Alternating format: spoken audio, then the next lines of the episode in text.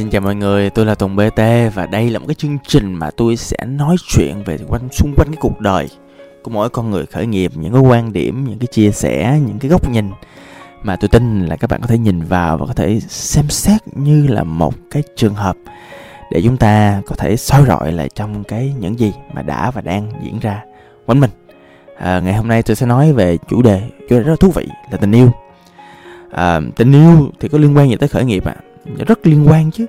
Là tại vì sao? Là tại vì trong những công ty doanh nghiệp vừa và nhỏ, những công ty khởi nghiệp, những công ty startup thì cái sức mạnh về tinh thần, về cảm xúc, à, về lý trí của người khởi nghiệp là vô cùng quan trọng và ảnh hưởng trực tiếp đến performance, đến kết quả hoạt động kinh doanh. Và mọi người biết không? Nhu cầu yêu, được yêu, thậm chí là những nhu cầu về làm tin, kết nối là những nhu cầu vô cùng quan trọng và nó nằm ở những cái phần gọi là căn bản nhất của nhu cầu con người. Nó nằm trong cái phần à, đế, nằm những phần nền tảng của trong cái tháp nhu cầu Maslow, đi cạnh với lại ăn uống. à, Thì bản thân tôi xin được chia sẻ, tôi á, thì không quan điểm là mình nên có người yêu, hoặc là mình nên có vợ, chồng, hoặc thậm chí là có con. Tôi á, thì tôi quan điểm là à, bạn hãy sống và chấp nhận mọi thứ.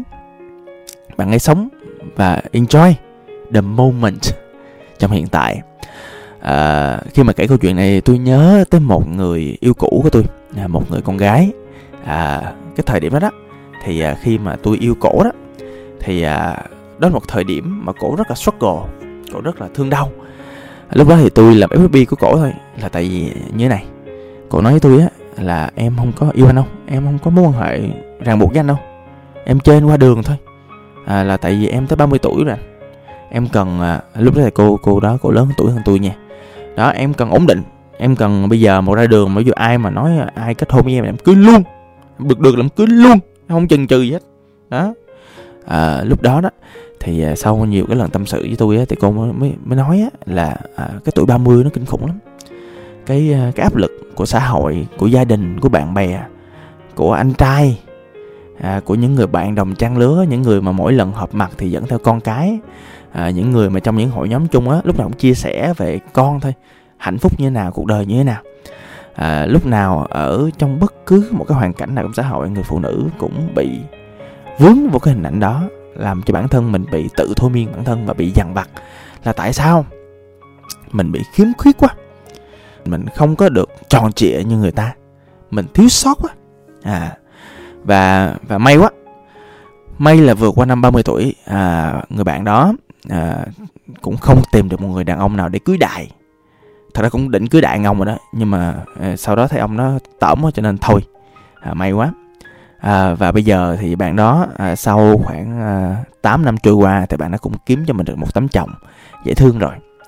Thì à, à, cái câu chuyện á, nằm ở chỗ á, là khi mà bạn kiếm được người chồng sau này, bạn quay lại bạn mới thấy là ồ, thực ra thì cái chuyện mà yêu đương, cái chuyện mà dành cái thời gian một phần đời cuối cùng sau này của mình, một phần lớn cuộc đời sau này của mình cho một người nào đó, nó mang một cái ý nghĩa gì đó rất là thiêng liêng, rất là duyên, nó rất là mang tính uh, random và mang một cái tính gọi là nhiều khi bạn nói một cái câu tương đối.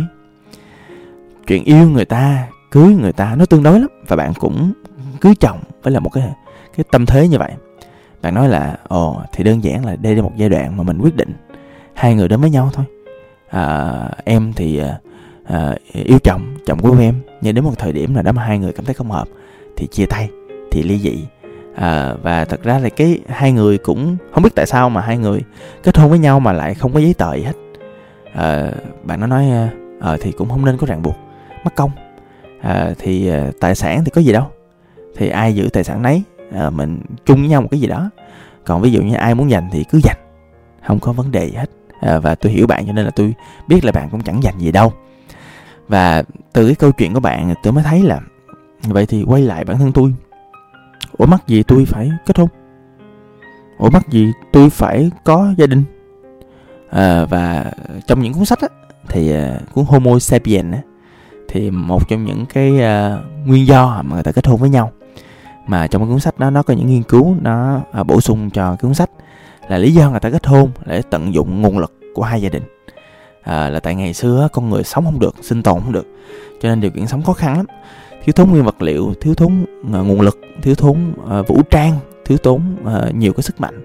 Cho nên nhiều gia đình phải phải kết nối với nhau thông qua cái sợi dây ràng buộc lớn nhất là về gia đình, là về con cái. À, và khi mà kết nối với nhau như vậy á, thì họ có tăng được khả năng sinh tồn.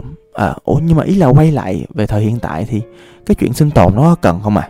À, một cái yếu tố nữa mà tôi đang thấy là theo những khảo sát gần đây của Việt Nam thì tỷ lệ người trẻ ly dị sau hai năm là hai mươi lăm phần trăm, là một trên bốn á mọi người.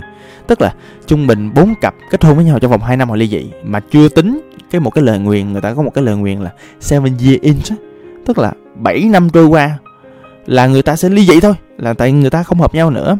People grow apart, tức là người ta phát triển theo một chiều hướng là tách xa nhau ra chứ không gần nhau.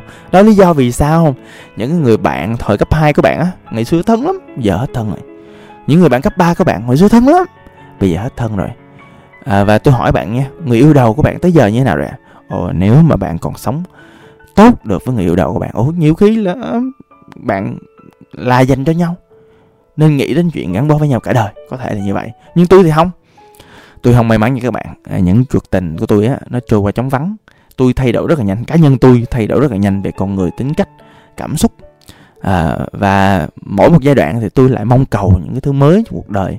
Và tôi mãi mãi cứ đi tìm cái sự hạnh phúc của bản thân mình, mà tôi là không có nhu cầu tìm hiểu, quan tâm, chăm sóc và duy trì mối quan hệ một cách lâu dài với một người nào đó. À, và đó là như vậy. Thứ nhất. Thứ hai, con cái. À, tại tại sao phải có con vậy ta? À, có ai trả lời cho tôi biết không? À, tôi cứ hỏi hoài mà không ai trả lời được. À, với những cặp vợ chồng thì nó dễ hiểu, là đứa con sẽ là sợi dây liên kết của cặp vợ chồng. Ủa? Ủa chứ không phải là hai người kết hôn nhau vì yêu nhau hả? Ủa thì thì yêu nhau thì uh, vậy được rồi. Ủa, mắc gì phải mượn một cái trợ lực từ bên ngoài để củng cố cho tình yêu.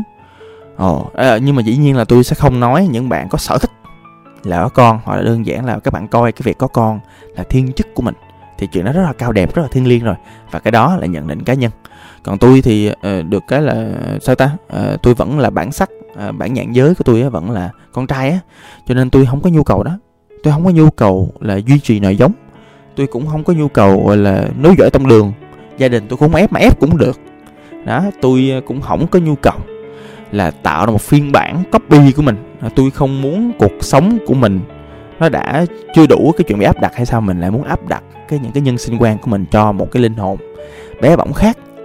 Ờ, tôi thấy nhiều khi bản thân mình chăm sóc mình còn chưa xong, huống chi chăm sóc một người khác, đúng không ạ?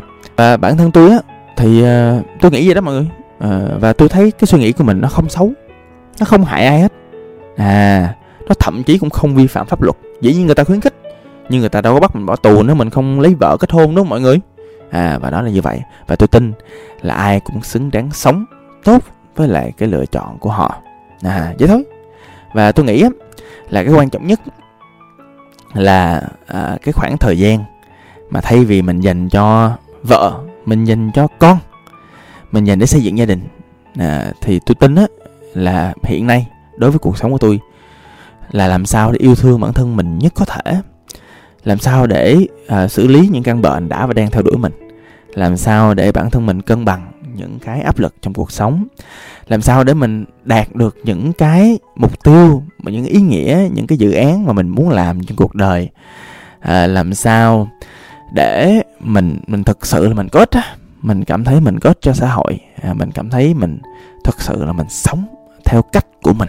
À, và trong quá trình đó, đó thì có thể ai biết đâu được một ngày nào đó thì nhiều khi ta lại quyết định là mình sẽ sống với một ai đó, có thể quyết định khai sinh một sinh linh nào đó, có thể không ai biết được. Nhưng hiện nay cái lựa chọn của tôi, và tôi không thấy cái gì xấu, và thậm chí tôi thấy nó còn tốt cho bản thân tôi, là tôi sống như vậy và tôi sống hạnh phúc với nó. À, xin cảm ơn các bạn đã lắng nghe. Tôi là Tùng bê tê. Xin cảm ơn và hẹn gặp lại.